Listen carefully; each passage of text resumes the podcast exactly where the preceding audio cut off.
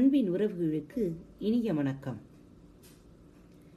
தோளை மெல்ல தட்டி கொடுத்து உனக்கு எதுவும் நடக்காது.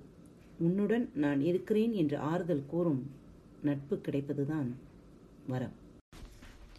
உதடுகள் ஒட்டாத திருக்குறள்கள். பகுதி மூன்று. இன்றைய குரல் இருநூற்றி நாற்பது. அதிகாரம் புகழ். இயல் இல்லறவியல்.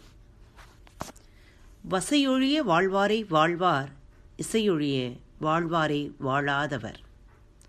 தாம் வாழும் வாழ்க்கையில் பழி உண்டாகாமல் வாழ்கின்றவரே உயிர் வாழ்கின்றவர். புகழ் உண்டாகாமல் வாழ்கின்றவரே உயிர் வாழாதவர். தம் மீது பழியின்றி புகழோடு வாழ்பவர் உயிரோடு வாழ்பவர்.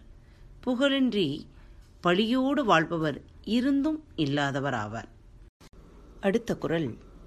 குரல் எண் முன்னூற்று பத்து பால் அறத்துப்பால் அதிகாரம் வெகுளாமை. குரல் எண் முன்னூற்றி பத்து இறந்தார் இறந்தார் அணையர் சினத்தை துறந்தார் துறந்தார் துணை. சினத்தில் அளவு கடந்து சென்றவர் இறந்தவரை போன்றவர். சினத்தை அடியோடு துறந்தவர் துறந்தவருக்கு ஒப்பாவர். பெரும் கோபம் கொண்டவர் இருந்தாலும் இறந்தவரை போன்றவரே. கோபத்தை விட்டுவிட்டவர் இறக்க வேண்டியவரே என்றாலும் சாவை தவித்தவர்க்கு சமமானவர் என்பது இக்குறளின் பொருள். நேயர்களே இது உங்களுக்கான கேள்வி நேர பகுதி. சென்ற வாரம் கேட்கப்பட்ட கேள்வி இதோ.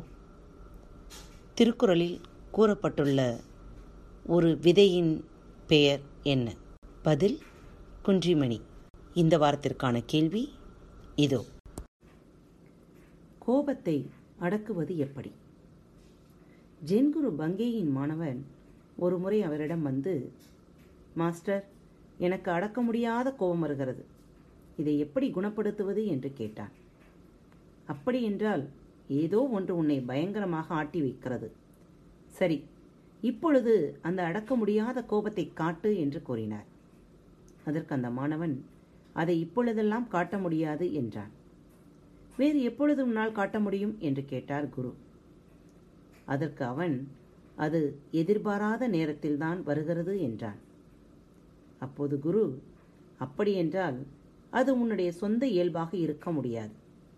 அவ்வாறு உனக்கு சொந்தமானதாக இருந்தால் நீ எந்த நேரத்திலும் அதை எனக்கு நீ காண்பித்திருப்பாய். நீ பிறக்கும்போது அதை கொண்டு வரவில்லை. உன் பெற்றோரும் உனக்கு அதை கொடுக்கவில்லை. அப்படி இருக்க உனக்கு சொந்தமில்லாத ஒன்றை ஏன் முன்னுள் வைத்துள்ளாய் என்று யோசித்துப்பார் பிறகு உனக்கே புரியும் என்றார். திருக்குறளில் இடம்பெற்றுள்ள இரண்டு மரங்களின் பெயர்கள் என்ன? கேள்வி மீண்டும். திருக்குறளில் இடம்பெற்றுள்ள இரண்டு மரங்களின் பெயர்கள் என்ன? உங்களது பதில்களை ரிவ்யூ பாக்ஸில் எழுதி அனுப்புங்கள். இல்லையெனில் கீழே குறிப்பிட்டுள்ள இமெயில் முகவரியில் அனுப்புங்கள். இப்படிக்கு உங்கள் அன்பு தோழி.